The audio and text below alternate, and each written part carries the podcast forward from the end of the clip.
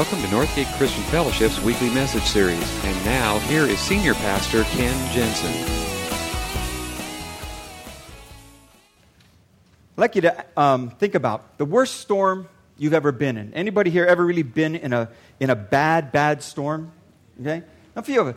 The worst storm I ever experienced in my life was um, it was President's Day weekend, 1978. The reason I know that is it was my first weekend at my very first ministry position, and we had moved up to Oregon. And we were, um, we were actually staying at the pastor's house because we didn't have a place to live yet. And that weekend, they had gone away. So it was just Betty and I in pastor's house, you know, not our own home. And it was like the worst storm. I mean, it was, trees were falling down, power went out. We could see the sliding glass door kind of do this wobble, thinking it's going to, you know, crash in any moment. And, and when the power went out, you know, we're stuck. This is not our house. We have no idea if there's flashlights or candles or where they would be. You know, so we're, you know, crawling around, trying to find our way around. Out the whole evening. Just decided, well, nothing else, we'll just go to bed. Now, we didn't think that much about it because, you know, we were from California, and this was our first time in Oregon. And so, you know, we just thought, well, this is this is Oregon storms, you know. This is, you know. So the next day we get up and we're up there, and people are saying, "Wow, what a storm!" And just going on and on and on. Did you know this? And all over. And I thought, really? I just thought this was Oregon. You know, wasn't particularly brave. I was just ignorant. You know, just totally oblivious to what was going on. Um, and it wouldn't it be nice? Wouldn't it be nice if that were the case? That you could go through life totally oblivious to the storms? You know, just just going on merry way, nothing happening. Um, trouble is, that's not the way life is. Life brings storms. And with that comes a lot of chaos and havoc and damage, and you, you see it all around you. And this morning, we're continuing the series that we started a couple weeks ago, um, talking about miracles of Jesus. And today I want to talk about storms. Um, or if I could borrow a common saying, paraphrase it a little bit, storms happen. So we're going to look at what do you do in a storm? What do you do in a storm? The storm in your life. And we're going to be looking at Matthew chapter 14, uh, a particular storm, one of many, but one that is uh, given to us in the Gospel of Matthew. If you want to read along with me, it goes like this, beginning verse 22. Uh, immediately, Jesus made the disciples get into the boat and go on ahead of him to the other side, while he dismissed the crowd. This was right after feeding 5,000. So he's dismissing the crowd and sends them on ahead. After he had dismissed them, he went up to a mountainside by himself to pray. When evening came, he was there alone. But the boat was already a considerable distance from land, buffeted by the waves because the wind was against it. During the fourth watch of the night, Jesus went out to them, walking on the lake. When the disciples saw him walking on the lake, they were terrified. It's a ghost, they said, and cried out in fear. But Jesus immediately said to them, Take courage. It is I. Don't be afraid.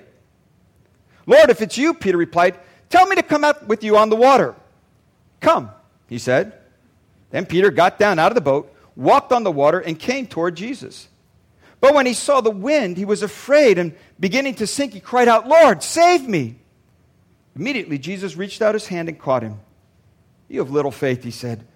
Why did you doubt? And when they climbed into the boat, the wind died down. Then those who were in the boat worshiped him, saying, Truly, you are the Son of God.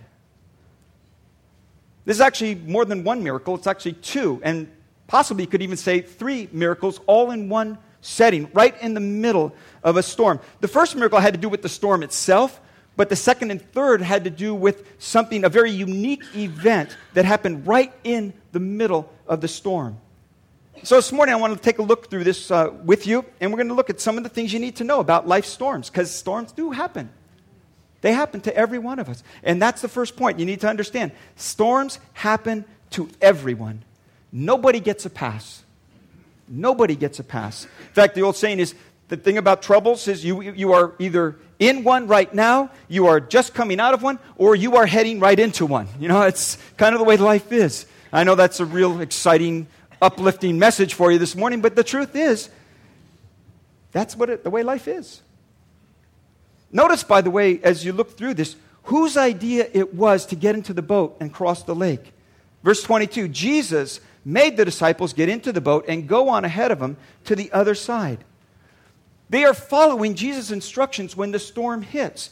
And sometimes we think, well, if I'm following God's will, if I'm doing what He wants, if I'm trying to stay right in the will of God, then, then storms aren't going to happen. Uh, somehow I'm immune from that. But I want to see these guys weren't out of the will of God. They were being obedient to Jesus. And in their obedience, they come across a storm. Because obedience is no guarantee of exemption from storms. In fact, Jesus himself said a little bit earlier, He causes the sun to rise on the evil and the good, and sends rain on the righteous and the unrighteous. And you may be here this morning in the middle of a storm in your life, and you're kind of wondering, how did this happen? Where did it come from? How did this happen to me? And storms happen for a lot of different reasons. Sometimes storms come out of our own poor choices. We just make bad decisions and we suffer the consequences of those.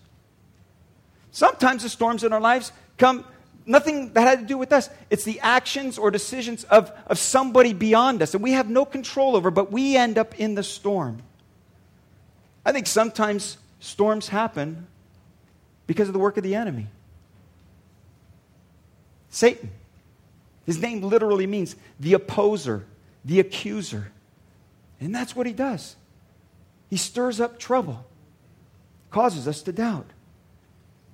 Sometimes I think storms just happen because we live in a broken, broken world. Sometimes we got to go through storms to get to the other side. See, notice the storm was not the destination. Jesus had a destination for him on the other side. But to get to the other side, they had to cross a lake, and that meant a storm. And sometimes, for God to get us from where we are to where He wants us to be, sometimes it's going through a storm. That God will bring us through storms to get us to where He wants us to be. And you can probably do this. I know I can. I can look back on my life and look at some of the particular storms in my life, the, the situations and circumstances that I went through, and, and, and they were miserable at the time and, and horrible at the time, and I didn't want to be in them. But I look back and I say, wow, changed me. A couple weeks ago, I shared uh, one instance, and very early in my ministry, just being in a place that was just absolutely devastating to me and wondering, God, how could this be? But I'll tell you, coming through that experience, I am a different person. I am a different pastor. I do ministry a whole lot differently because of that experience. And had I not gone through that, I would not be where I am today. Now, knowing that doesn't make it any less stormy. You know, when you're caught in the middle of the storm, it's still pretty brutal. But just understand, storms happen to everyone. These guys are following God's instructions, following Jesus' instructions. They're completely in the will of God, and they're going through a storm. And it's a horrible storm. Verse 24 the boat was already a considerable distance from the land. It's out right in the middle there. And it's buffeted by the waves because the wind was against it. Now, that word buffeted, you know, that's not a, like a common word these days. So, buffeted really doesn't kind of give you the feel of it. I mean, you think of Buffett, you kind of think of you know, Jimmy Buffett, you know, wasting away in Margaritaville. That's buffeting? No, that's not buffeting. The NIV actually gives a better, um, the, new, uh, the NI, New International Reader's Version does it even better. It says it was being pounded by the waves. This was a huge, huge storm. Storms happen. They will happen. But when storms happen, you need to know you're not left all alone. The storms are going to come. You can't get away from them. But know this when the storms happen, you are not left all alone. God shows up, and God shows up at exactly the right time. It might not be your timing, might not be my timing, but it is perfect in God's timing. And He shows up exactly at the right time.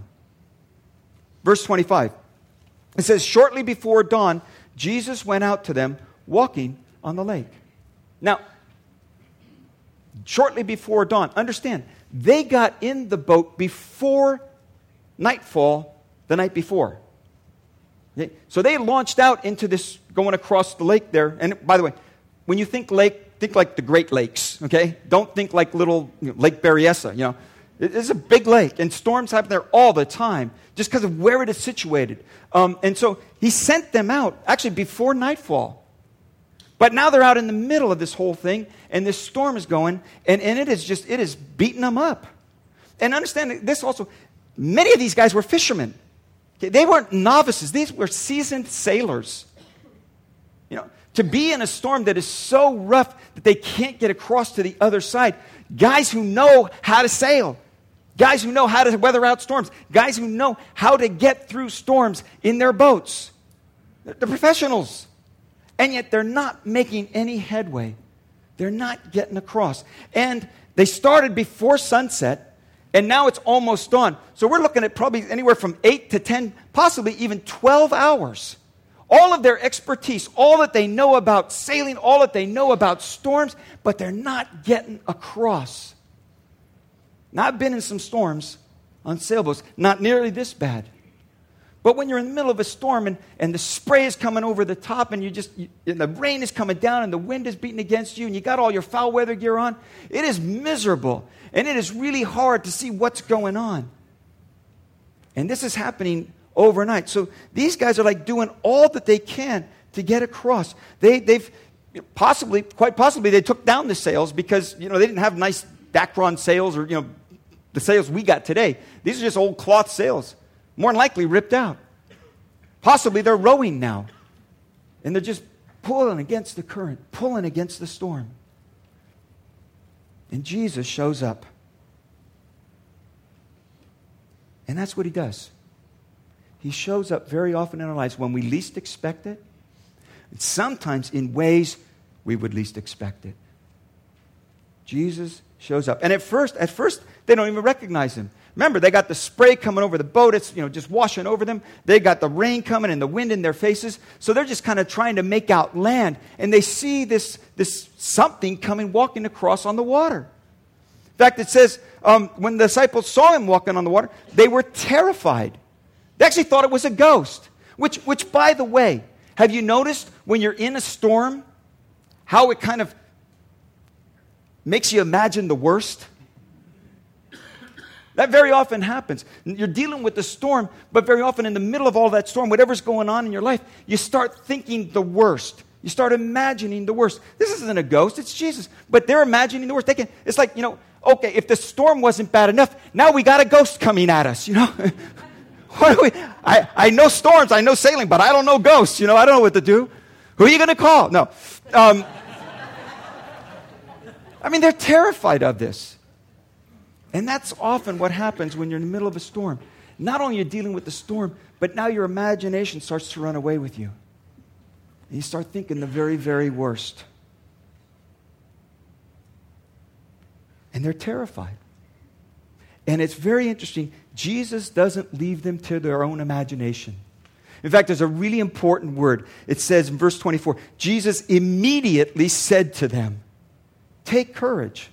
It is I don't be afraid. He knew their fears. He knew what was going on. He knew the imagination that was starting to run wild on them. And it says immediately. That's a really important word. He doesn't leave them hanging to their fears, He doesn't leave them hanging onto their imaginations. When He knows what's going on, and He shows up at just the right time in a way they didn't expect, but He doesn't still leave them hanging. It says immediately. Immediately He speaks out to them. Don't be afraid. It is I, which is another form of the most commonly reoccurring command in the Bible and the most commonly reoccurring promise in the Bible. Don't be afraid. I am with you. Don't be afraid. I am with you. And that's what he's saying here. Something they would recognize because all of these guys had learned up, grown up learning the Torah. They had grown up learning the history. They'd grown up reading scripture. They knew that phrase. Do not be afraid. I am with you.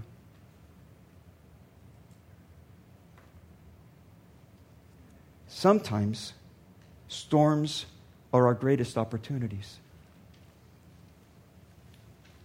Peter, who is true to character if you read any of the Gospels at all, is very, very impulsive. And so he sees, he sees it, and, and Jesus um, says, Don't be afraid, it is I. And it says, Lord, if it's you, tell me to come out with you on the water. Now, this falls under the category of be careful what you ask for. and I wonder sometimes what in the world he was thinking. What was he thinking? Because Jesus responds with one word one word come. Just come. And at that moment, before he steps out of the boat, I wonder, what is he thinking? See, one of the good things you can do when you study Scripture is put yourself in the situation. You know, it's, it's Jesus, you hear his voice, you recognize his voice. Lord, if it's really you, tell me to come. You know, it just sounded like a good idea at the time. But then he says, Come. What do you do? Did he kind of freeze up for a moment? Am I really going to do this? Don't know. Don't know why he asked the question. Don't know why he thought it might be a great idea. Don't even know what the other disciples who are sitting in the boat with him are thinking right now. It's a huge risk. He is going to do something no one has ever done before. It's a huge risk. I mean, I mean, think about that. Just kind of put yourself in that position. There are times, maybe you can relate to this. There are times you've done things that, like, you know, at the time, and it might even been when you were a little kid, and you look back on it and say, well, that wasn't such a big deal. But at the moment, it was huge. One of the favorite programs of my wife and I I think it's the best of all the reality programs. It's called The Amazing Race.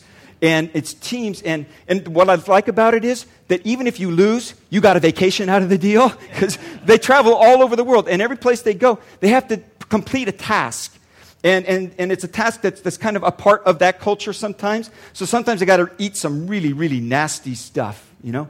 Um, they've had to bungee jump out of, um, out of a cable car, you know, on a ski lift. Um, they've had to do some incredible things. And, and we, Betty and I, we sit on the couch, we're watching this, and she was saying, that one you would have to do, you know? I wouldn't do that one. That one would be yours, you know, because they get to, you know, they get to decide who's going to do which, which activity. And she's, oh, and I'd say, oh yeah, I would do that one. That's the one I would do. You know, it's really easy to sit on the sofa and say, that's the one I would do. Oh, from the comfort of my living room, it's real easy to say, I would do that, yeah. But getting out of the boat, that's a whole nother story.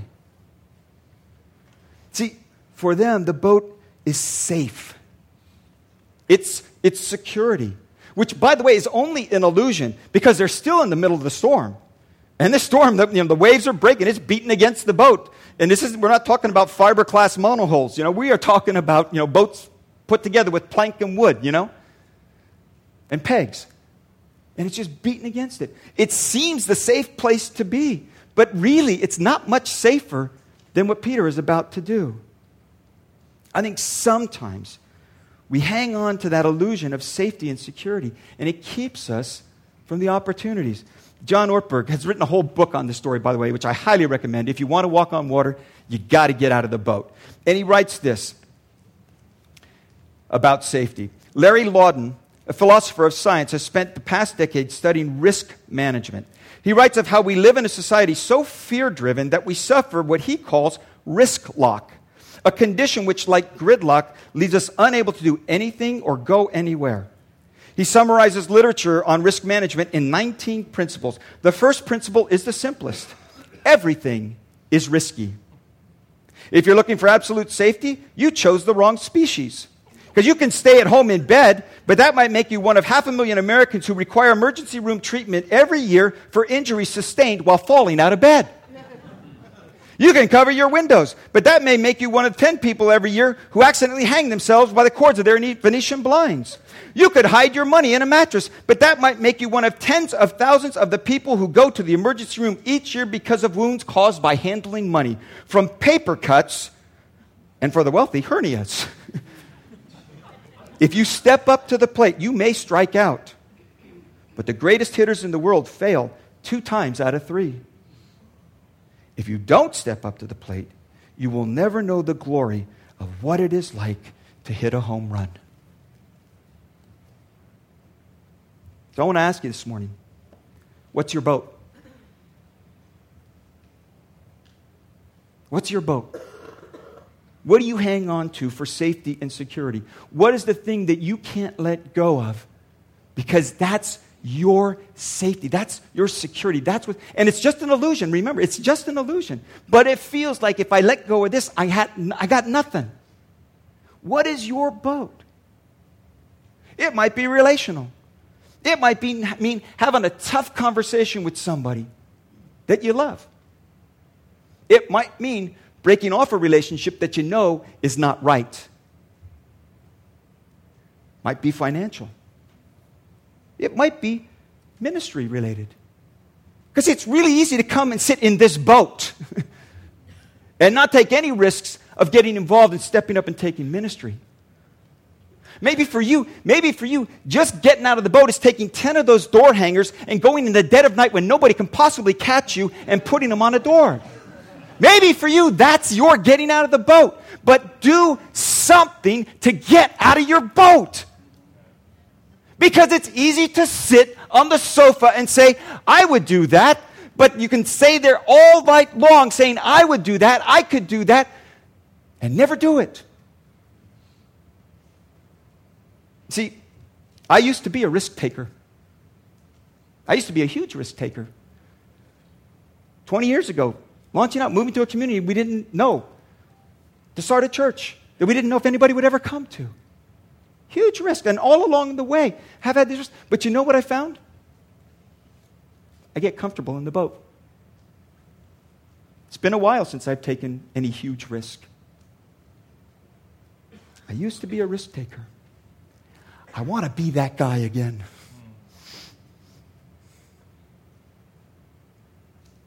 I want to be that guy. Because this church body, these people gathered here this morning in the next two services we have today, this property that we meet on, this building we meet in, are all the result of risk takers. People who made risks and stepped out.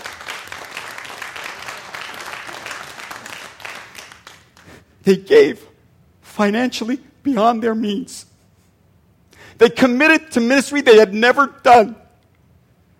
They gave themselves to getting out of the boat and making God's church flourish. And that takes risks. And I want to tell you this morning get out of your boat. Get out of your boat. Because it's just as risky. In fact, the risk is the risk is that you live a dull, stagnant life and you come to the end with all the regrets of what might have been. Storms are our greatest opportunities. I believe that. They may be scary, they may be risky, but they are our opportunities. And this I know that what storms do is they bring us to a deeper connection with God. Because storms cause us to reach out. Peter starts out great. You know, he jumps up, he's over the side, he's walking, okay? And then reality hits. And maybe he asks, What was I thinking? and he starts to sink. He saw the wind and he was afraid, and beginning to sink, he cried out, Lord, save me. Have you noticed, by the way, have you noticed how it is that sometimes in storms, we, we want to reach out to God, and, and it's kind of like this. It's like, God, I'm in such trouble. God, it, it, everything's falling apart around me. God, I'm not going to make this unless you come through. God, I need your help. Lord, save me. Lord, save me. And then everything kind of evens out, and you go, oh, never mind, Lord, I got this one under control. Have you noticed that? And it might be the very same storm. But somehow God works things out, and we think, okay, God, I got it under control. You know, like you did it. And you miss out on that connection with God. See, here's the thing Jesus will never leave you to flounder. He will never leave you to flounder. He is there to catch us right away. In fact, here it is again. That word comes up a lot in this story. Immediately. Immediately, Jesus reached out his hand and caught him. He starts to sink, cries out, and immediately Jesus reaches down, catches him, pulls him up. And then he says to them these words You have little faith. Why did you doubt? Now, I used to read that with a sense that Jesus is scolding him, like, Why did you doubt? But I don't think that's the way it happened. And I've been thinking about that this week, particularly because our granddaughter is just learning to walk. And for about the last month and a half or so, she has been walking around holding on to things you know, kind of unsteady on her feet, but she's just learning to walk. And, and, and this week, she took her first steps. Yeah, it was pretty cool. I didn't even get to see it. I hope it got video. But her very first steps. Now, it was only like two or three steps, and then she fell. But you know what? I guarantee you, none of us would have said, What's the matter with you? What are you doing falling? You took two steps, you can walk now. Get up and walk. No. Everybody is overjoyed because you took two steps. And I think that's Jesus. I really believe that's Jesus right here to Peter. He's not saying, What's the matter with you? I think what he's saying is, You took two steps. Why'd you stop? Why did you doubt? You were there, you were doing it. Why did you doubt? Peter took a risk and he faltered. And you might take risks and you might falter. In fact, fear of failure is probably the number one reason people do not take risks. And you might fail. You very well might. But here's the thing it is only Peter who got that personal touch of Jesus, grabbing him by the hand and pulling him back out. Because the other guys, they just got to watch this stuff from the comfort of the boat. And by the way, notice he says this to Peter before they get back into the boat with the rest of the disciples. This is a private conversation. And it's almost like Jesus picks him up, takes him aside, goes, Why'd you doubt? you know, he didn't do it in front of all the other disciples. He just took him up just a little bit privately before they get back to the boat. Why did you doubt? You were doing it. The others, they get a little bit of a benefit from what Peter has done. Because they say, they climbed back into the boat. The wind died down. Then those who were in the boat worshiped him, saying, Truly, you are the Son of God. They got some benefit because of the risk that Peter took, but it was only Peter who got that connection with God. It's only Peter who walked on water. Something no one has ever done since, and no one had ever done before. He is the only one that can claim, I did it. I did it. And I think Jesus reaching out to him and grabbing him and picking him up and talking to him on the way back to the boat, I think Jesus was preparing Peter for his future. Because Peter's going to falter again. You read through the Gospels. Sometimes Jesus has to just kind of say, you know, get behind me, Satan. He denies Jesus three times. He falters the rest of his life, the rest of his ministry with Jesus. He falters. But I bet at every time he faltered, he thought back to the time he was sinking and Jesus grabbed him and pulled him up. And he had that memory for all of his life. And every time he faltered, and, he, and you will, you will falter. You will take risks and you will falter. But every time you falter, you will find Jesus is there immediately to pick you up, take you aside, and just remind you trust me. Trust me. I think Peter's experience gave him something, not just the bragging rights to walk on water, but an experience that gave him the absolute assurance that he knows no matter what he does or how he might fail in the future, he will never be left to drown. And that only happens when you get out of the boat. Would you bow your heads with me? Thank you for listening to this week's message. We trust that you'll join us again soon for another uplifting message from Northgate Christian Fellowship, located in Benicia, California.